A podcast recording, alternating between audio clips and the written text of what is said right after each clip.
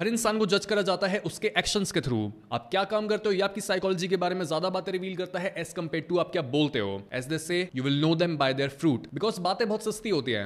कोई भी बातों बातों में खुद को बहुत ऊपर चढ़ा सकता है और वो एक क्लेम कर सकता है कि मैं तो ये हूँ, मैं तो वो हूँ। लेकिन वो एक्चुअल में क्या है, ये पता लगता है उसके काम से। स्पेशली वो काम जो रेगुलर बेसिस पर करता है। जैसे उसकी हॉबीज और तभी इस एपिसोड में हम बात करने वाले हैं सबसे अट्रैक्टिव हॉबीज की, जिन्हें हर मेल को ट्राई करना चाहिए। Number one reading like a gentleman I don't know why but आज बहुत से लोग रीडिंग को एक नर्ड बिहेवियर की तरह देखते हैं और वो सोचते हैं कि रीड करना कूल नहीं है। और ऐसा मेरे हिसाब से इसलिए बिकॉज़ जब भी कोई चीज़ मेन स्ट्रीम हो जाती है, जैसे इतने टाइम से इतने सारे इन्फ्लुएंसर्स बोलते आए हैं कि रीड करो रीड करने से आपकी लाइफ चेंज हो जाएगी रीडिंग बहुत ज़रूरी होती है और हर कोई ही वो काम करने लगता है, तब उस काम का चाम चला जाता है और आम लोग उस काम को बहुत गंदा कर देते हैं, उसको अगली बना देते हैं। लेकिन अगर आप इस चीज़ का ये कंक्लूजन निकालते हो कि जस्ट बिकॉज़ एक चीज़ पॉपुलर हो चुकी है तो ऑटोमेटिकली उसने अपनी सारी यूटिलिटी खो दी है ये अजम्पन गलत है और ये दिखाता है कि एक इंसान में क्रिटिकल थिंकिंग की कमी है। इसके बजाय, जो भी एक्टिविटी लोगों ने बोरिंग बना दी है, आप उसे खुद के लिए कूल बना सकते हो। उसके अराउंड एक प्लेजरेबल रूटीन को डेवलप करके जैसे अभी आप जब भी कोई बुक रीड करना शुरू करते हो, तब आप बुक को खोलते हो तीन चार पन्ने स्कैन करते हो, लेकिन आप फिर बोर हो जाते हो और उसको उसकी जगह पर रख के अपना कुछ और काम करने लगते हो।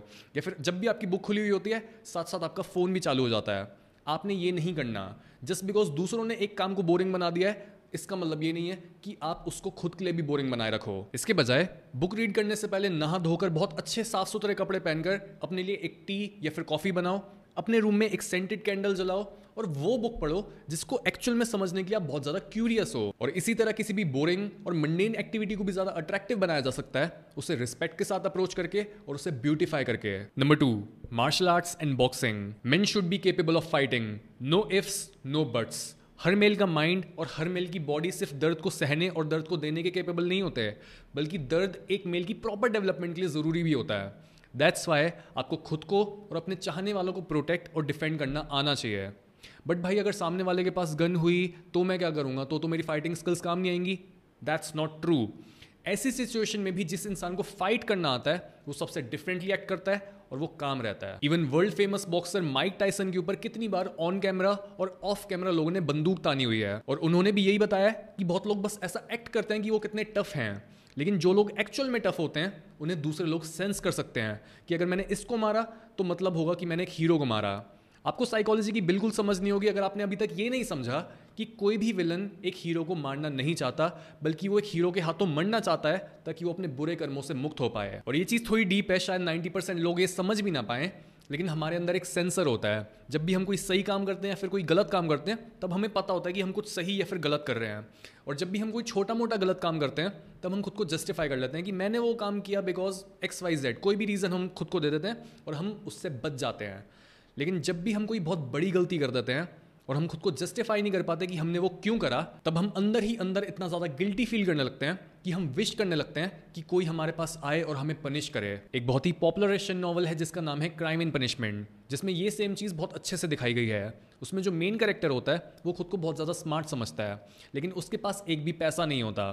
वो देखता है एक दिन कि एक बूढ़ी सी औरत है और वो बहुत खड़ूस सी है, लेकिन उसने बहुत ज़्यादा पैसा सेव कर रखा है।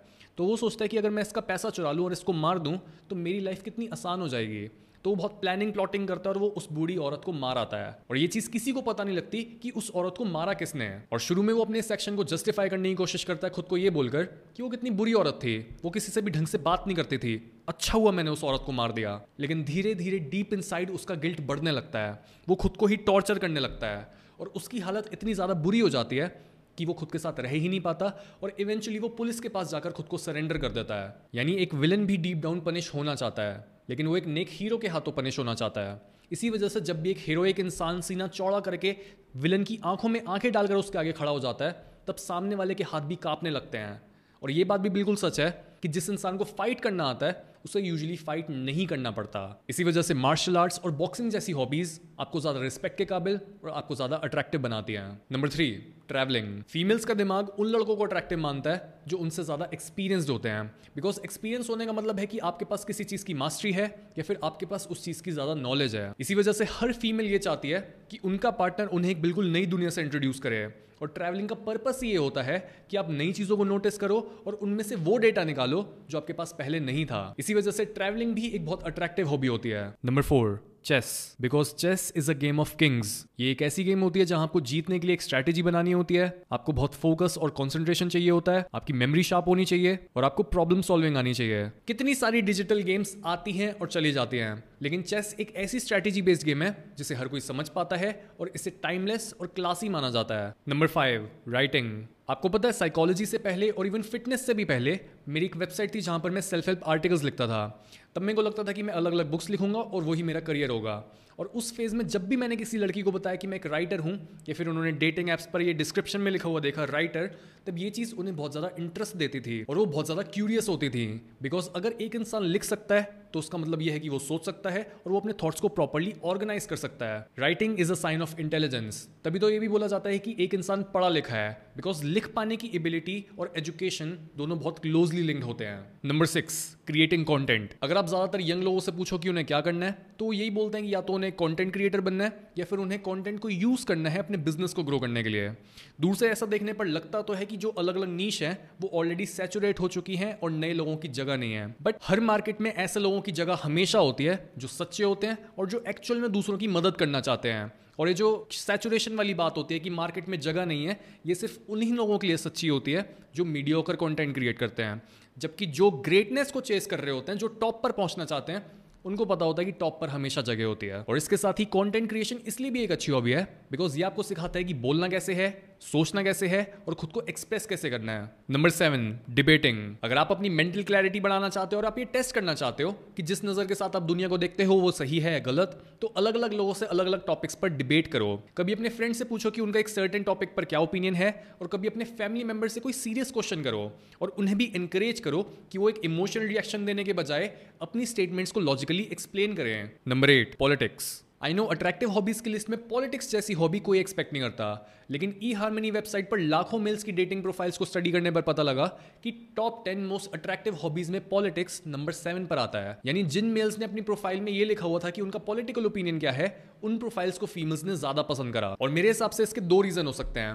पहला रीजन ये हो सकता है कि अगर किसी ने अपना पॉलिटिकल स्टैंड शेयर किया हुआ है तो वो आपको सिग्नल कर सकता है कि वो आउट ऑफ़ टच नहीं है रियलिटी के और उसे पता है कि दुनिया में क्या चल रहा है। और दूसरा रीजन हो सकता है कंपेटेबिलिटी क्योंकि आपका पॉलिटिकल स्टैंड आप किस पार्टी को सपोर्ट करते हो या फिर आपका पॉलिटिक्स में बिल्कुल इंटरेस्ट नहीं है ये सारी चीज़ें बताती हैं कि आपकी पर्सनैलिटी क्या है। और जो कोई भी एक ऐसे इंसान को अपना पार्टनर बनाना चाहता है जिसकी पर्सनैलिटी बिल्कुल उसी के जैसी हो, उसके लिए आपका पॉलिटिकल ओपिनियन उसकी चॉइस को बहुत आसान बना देता है। Number nine cooking because it's a survival skill और ये एक ऐसी हॉबी है जो मेल्स और फीमेल्स दोनों को ही अट्रैक्टिव बनाती है। अगर एक फीमेल को कुक करना आता है तो एक मेल को पता होता है कि उसके बच्चे फालतू का खाना नहीं खाएँगे और वो भूखे नहीं रहेंगे।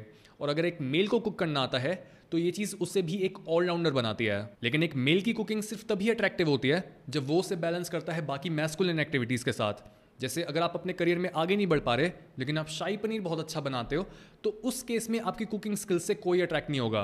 नंबर टेन वॉचिंग और प्लेइंग अ स्पोर्ट कई लोगों को क्रिकेट देखना पसंद होता है, कईयों को बास्केटबॉल कईयों को यूएफसी और बाकियों को कोई और स्पोर्ट और ये हॉबी अट्रैक्टिव इसलिए होती है बिकॉज़ ये दिखाता है कि आपके अंदर कितना पैशन है। और अगर आप किसी गेम को बस देखने के बजाय उसको खेलते भी हो तो ये चीज़ आपको और ज़्यादा अट्रैक्टिव बनाती है। बिकॉज़ स्पोर्ट्स डायरेक्टली रिलेटेड होता है एथलेटिसिज्म यानी आपकी फिटनेस और आपकी इंटेलिजेंस से।